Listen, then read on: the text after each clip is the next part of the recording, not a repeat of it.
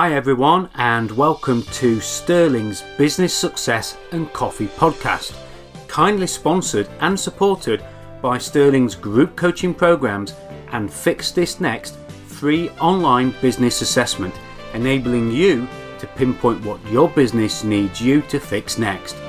Business tips to help you level up and scale up. So Stuart, just give us a little bit, for the listeners' benefit, a little bit of information about you and how you help people, and any other information you think will be useful. Well, for 30 odd years in one guise or another, I was an accountant. I was an accountant in industry, then an accountant in practice. Heaven help me, I was rubbish at it. And then I became, I guess, a consultant and then a business coach. And currently I describe myself as an awareness coach. So it's helping people get clarity. So it's business owners still, get clarity around what it is they would love to create in their life and how the business will serve that. But particularly around the kinds of things that they're likely to do to sabotage it from their belief patterns, etc. So it's awareness of what they would love and awareness of what's probably playing out for them that will hold them back from it. Yeah. Great. And is that predominantly with people in the sort of local area? What's the sort of area that you cover, just so the listeners know how far they need to be away from you or how close they need to be towards you? Well, unfortunately, I was operating predominantly on Zoom even before COVID. So from that perspective, not very much has changed, fortunately for me. I appreciate it has for many other people.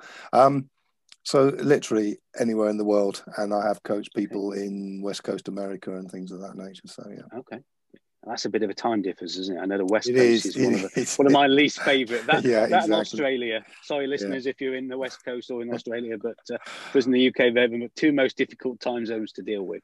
Fortunately, I tend to be okay with late nights. So if I start a session at 10 p.m. or something, you know, I'm still on it. That's not too bad. Yeah. Well, I'm the opposite. I'm more of an early morning, so it doesn't suit me. Australia is probably a bit better. So as we talked about just before the recording started, I'm sat. I'm mobile at the moment. I'm actually outside of Starbucks and a Starbucks takeaway.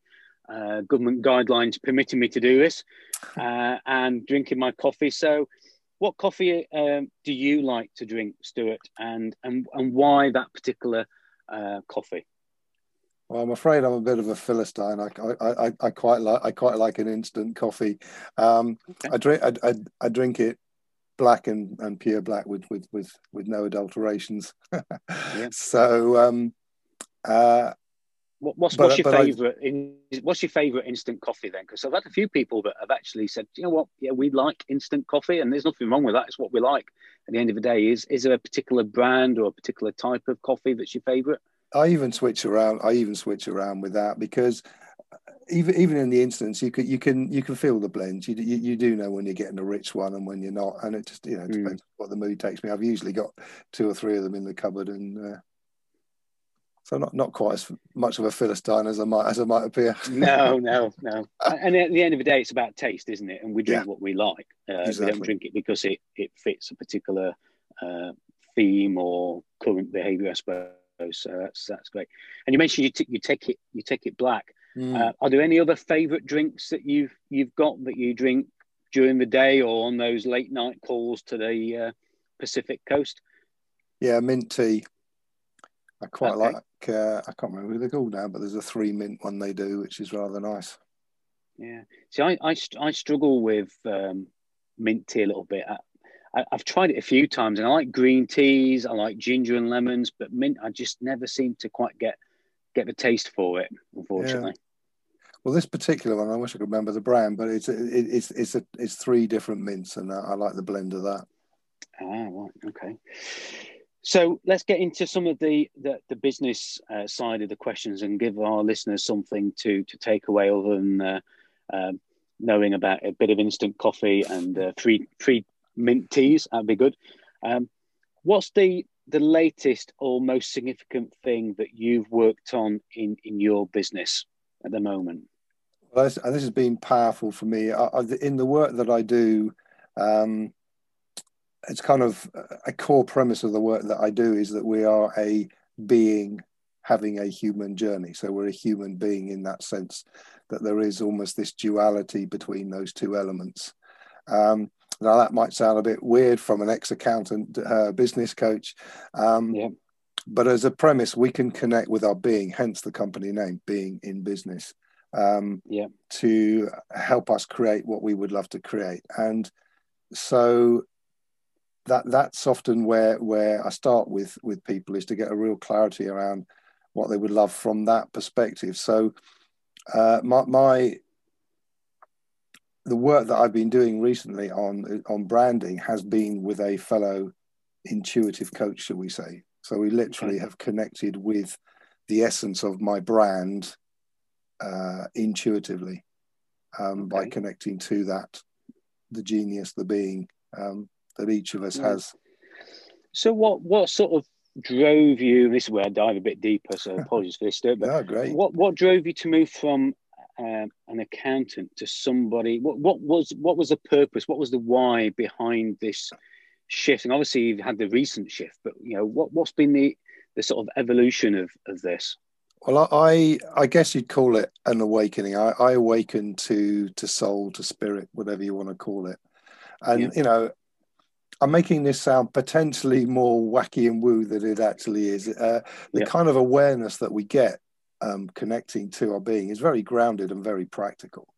You know, it's just an acknowledgement that our head will often only serve us with at best, all it can do is rehash what you've already learned. Whereas, you know, you can step genuinely into completely fresh awareness, intuition, inspiration, creativity, innovation, if you disengage the head a little, if you disengage the conscious mind.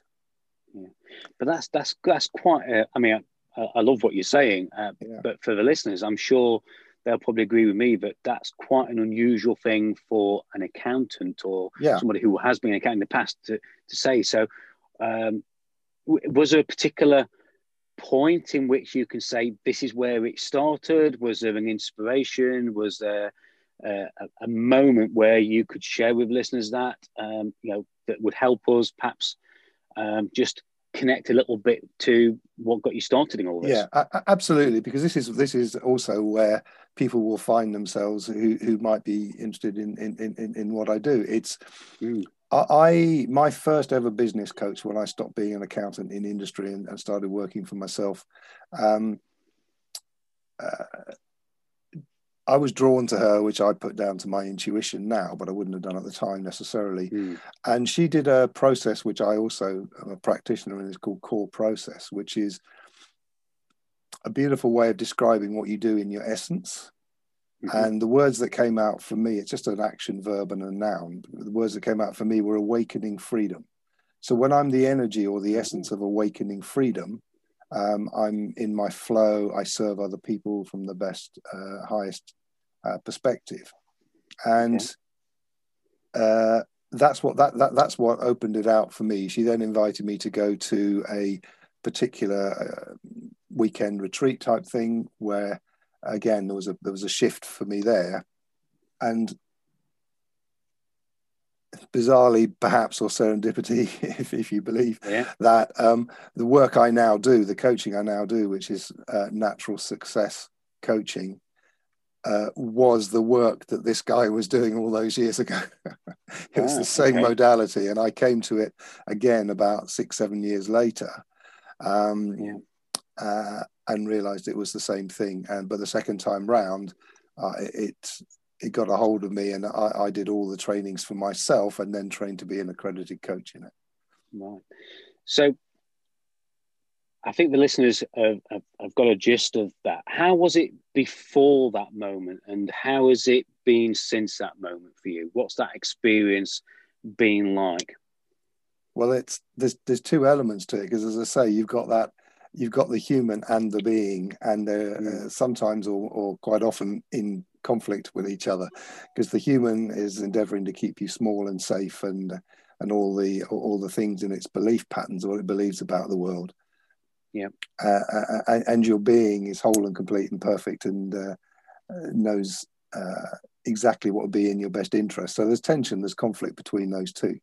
And so the shift for me is exactly, I guess what I am my own avatar, if you like, is the awareness of what's going on in my thoughts and feelings and definitions and assumptions and perceptions are not true. The things that may have triggered them may well be true, but the actual thoughts and feelings are not true. And the more we can bring those to the light and allow them to just to fall away, not to attach to them quite so much, the easier it is to shed the humanness, if you like. And then at the same time, if we can accept that there is this other orientation, there is this being that has things it would love to create this time round in this form, we can start to focus over there instead. Right. And what kind of differences, what kind of effects, if you like, have you seen from making that shift then? Well, I now live my life in a I will use the word in a state of grace where I am infinitely calm, and my default, and I still have it in my ego, is what in the work we call a powerless belief. I believe I'm powerless, other people have all the power, and in order for me to feel powerful, I get grumpy, I get cross, I try to dominate, I try to control, etc., etc. Just imagine Donald Trump. There you are. That's the uber powerless belief going on. But that's not me. That's what I've made up about myself over the years. So I can now be aware of that. So in contrast, I spend far more of my time in grace, in ease, at peace with myself and others, etc., etc. And that's the gift I would love to share with people. Whatever's true for them, it may not be the same combination, but that's what that was true for me.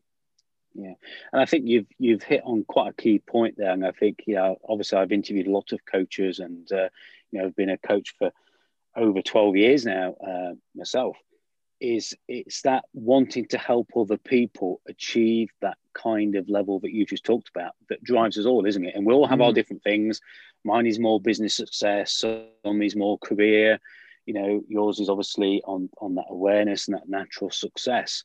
But it's that the experiencing ourselves that makes, I think, some of the best coaches in the world. When you've been through it yourself, having read a book or purchased a manual is good, but to actually have immersed yourself in it as you've done, that's credit to you, Stuart. And I take my hat off to you, because that clearly is what has allowed you to do what you do for the last 7 to 8 years, because that's credit to that in itself.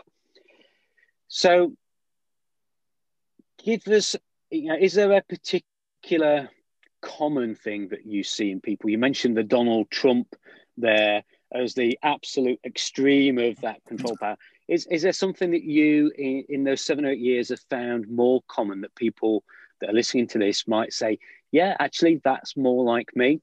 Yeah, well, perhaps the single most common one is I'm not worthy, which can often play out as at its deepest, I'm unlovable. People with that belief tend to put others first. They're always helping. As I say, putting others there first. Another one is I'm not good enough. Tend to be very driven, very pushy. There's many others. It's interesting as you're saying that, though, because I'm sure for the listeners, when you hear a description of somebody or the way that somebody feels about themselves of I'm not worthy, you wouldn't then associate the behavior of putting other people first with that kind of person, because you think they would be perhaps the opposite of that. If they're not worthy, they're going to be more introvert, more themselves. But putting other people first, for the listeners, might not be a behaviour that they associate with that kind of person. See, what's going on there is they are seeking love, and the way that they seek love is by being worthy, by being good, the good girl, the good boy, and being very helpful. And actually, in a lot of this work comes from a model called the Enneagram. And in the Enneagram, as the stress level rises, we shift from one profile to another, and the helper actually shifts into that powerless one, into that grumpy. Yeah. So there comes a point where you're not noticing how helpful I'm being, comes into play. Yeah. Yeah. So it's a fascinating model. And, yeah. and the work is, that's just one element of it, but it's quite a powerful profiling tool, albeit that, go on. I was going to say, for the listeners, I'm sure we've all faced uncertain times. We've all faced challenges that we never would have dreamt that we would have faced during the last 12 months. Have you seen any particular effects of what is happening around us in our environment with the pandemic, lockdowns? Have you seen that cause more of a shift between awarenesses and behaviours, or has anything new come up that you'd like to share with the listeners that perhaps they ought to look out for or be aware of? Well, it tends to heighten whatever's going on for you. As a premise, these are just premises, they're just concepts. But as a premise, we create most of this in the first 3 to 4 years of life, and then we just reinforce it. So COVID is accelerating that reinforcement. So if you're fearful and you have a trust belief, you don't trust people, then you're going to be even more fearful and less trusting. Yeah. I'll give an example. I had a client who, when COVID came, he had a big "I'm not good enough" belief running for him, and essentially it was his fault that the business had gone down. If he'd just been good enough, he'd have beaten COVID, And right. that's how it can work for us. That's how it can work for us, Yeah. And I think it's important for the listeners to realise that, very often it is that amplification that you need to look out for, isn't it? You might recognise that things have increased in intensity or they have made a shift, and that's to realise that you need perhaps to reach out and get the help to cope with it as well. And obviously that's where people like yourself come in. Before we go on to the next question of giving the listeners one tip, because I think this is an important part to do this, and I know you've got a website that you're creating. Tell the listeners how best they can reach out to you and find out more about you and more about what you do. And I know you're in the process of shifting, as you said, going through rebranding, etc. But just explain to the listeners how they can connect with you. Well, through LinkedIn is the best way at the moment. Coming soon is stuartkerslake.com. I'm owning my own brand, the best way is through LinkedIn. Yeah. And if they search on LinkedIn at the moment for Stuart, Stuart, and then Kerslake, I've got it down as Kerslake. Yeah, right. And I'm not the one who's in the army. I think there's only two of us. Okay, right. That's fair enough. Yeah. So, listeners, where to go and find Stuart. And, when the website is up, keep an eye on the LinkedIn profile and see when that's up as well. And have a look. I'm sure Stuart would appreciate you giving some feedback on the website, as well as digesting some of the content that's out there. So, Stuart, if you could give the listeners one tip, one lesson, one thing that they can take something and do something with. One thing I'm very keen on these podcast listeners is that you actually do something. You can listen to this all day long, but if you don't do anything with what you learnt, then it's been a waste of my time and it's been a waste of Stuart's time. So, Stuart, if you can give people something to do something with or to take action upon, what would that be in today's podcast? Well, I think following on from what we've been talking about with COVID kind of exacerbating and accelerating awareness of our stuff. I mean, the first thing is, because of that, it's so obvious, even if it's your relatives who are telling you how obvious it is that you're in your stuff. That's one upside of it. You can actually notice it's going on for you. But the tip I would really love to give is, it is purely structural. It is not personal. It means nothing about you. It is just those structures that you have lived with for, in my case, 62 years, playing out again and again. And the fact that it means nothing about you means that you can reframe that and fully come back to your true self. It is just a structure. There are empowering structures that you can put in place that bring out the best of you. And yeah, as I say, it means nothing. It's nothing about you. It is purely the structure that you're in.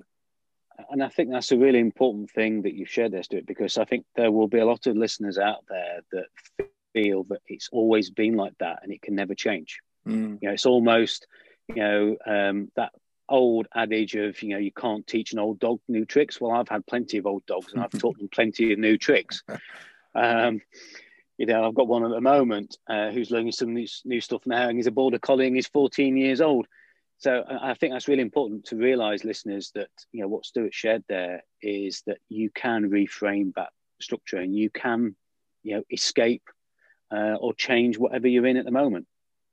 So yeah, thanks for sharing. Is there any way that, any additional way that you could perhaps ask people to recognise or to take that first step? You know, is there something that gets in the way of people doing something with what you've just said, Stuart?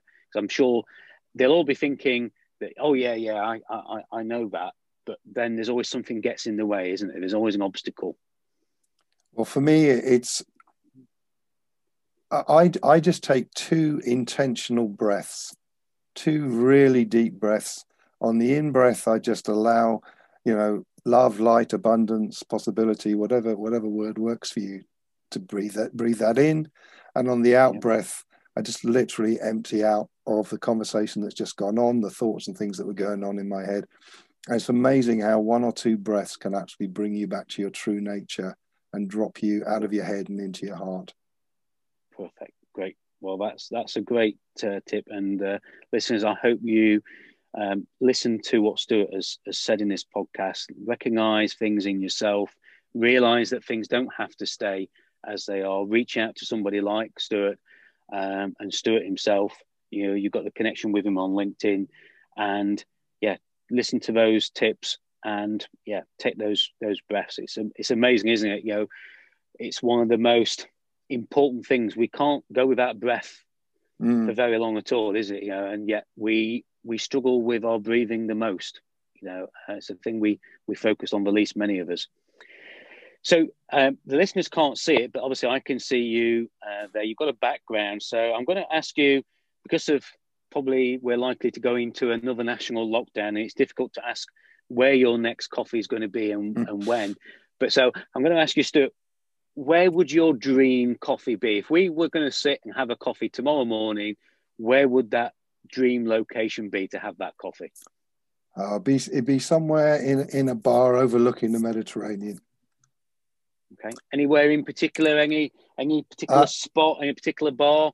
I like Ibiza, and yeah, there's a number of hippie bars in the northern part of the island that it's an absolute joy to sit there and look out over the sea. Yeah, and would you prefer sunrise or sunset? Do you know what? Sunset, I think. Sunset, okay. Particularly on a warm summer's day. So the listeners, the listeners need to conjure a picture of a bar overlooking the Mediterranean as a sun setting. It's still warm. It's a beautiful bar. Any particular music playing? Is there a bit of background music there as well, just to put us in the mood? No, easy listening, I think. But anything in particular, yeah. Perfect, great. Well, the image you've got behind there is of an island. I think you said that island is in Ibiza there. I've never been to Ibiza. I've been to Mallorca way too many times without visiting either any of the other sort of Spanish islands. So perhaps I'll put that on my bucket list for when we can travel, to go and visit Ibiza one time as well. So fantastic. We'll get up to the north if you can. Up to the north. If you can, yeah. Great. Well, it's been an absolute pleasure to have you on the podcast, Stuart. We've learned a little bit more about instant coffee and mint tea, and certainly where another dream location. We've not had that on our dream locations so far. And of course, listeners, this has been part of my mission to help businesses and coaches around the globe become more aware of the possibilities that they have, which I think Stuart's done an excellent job of giving us that today, but also providing some great education on how we can better ourselves, become better in business and more successful. And of course, we've talked about coffee too. Thanks very much, Stuart, again, for taking part. And listeners, thank you for being on this podcast episode, and look forward to having you on the next podcast. It's been a pleasure. Thank you. Okay, take care. Bye for now. Bye.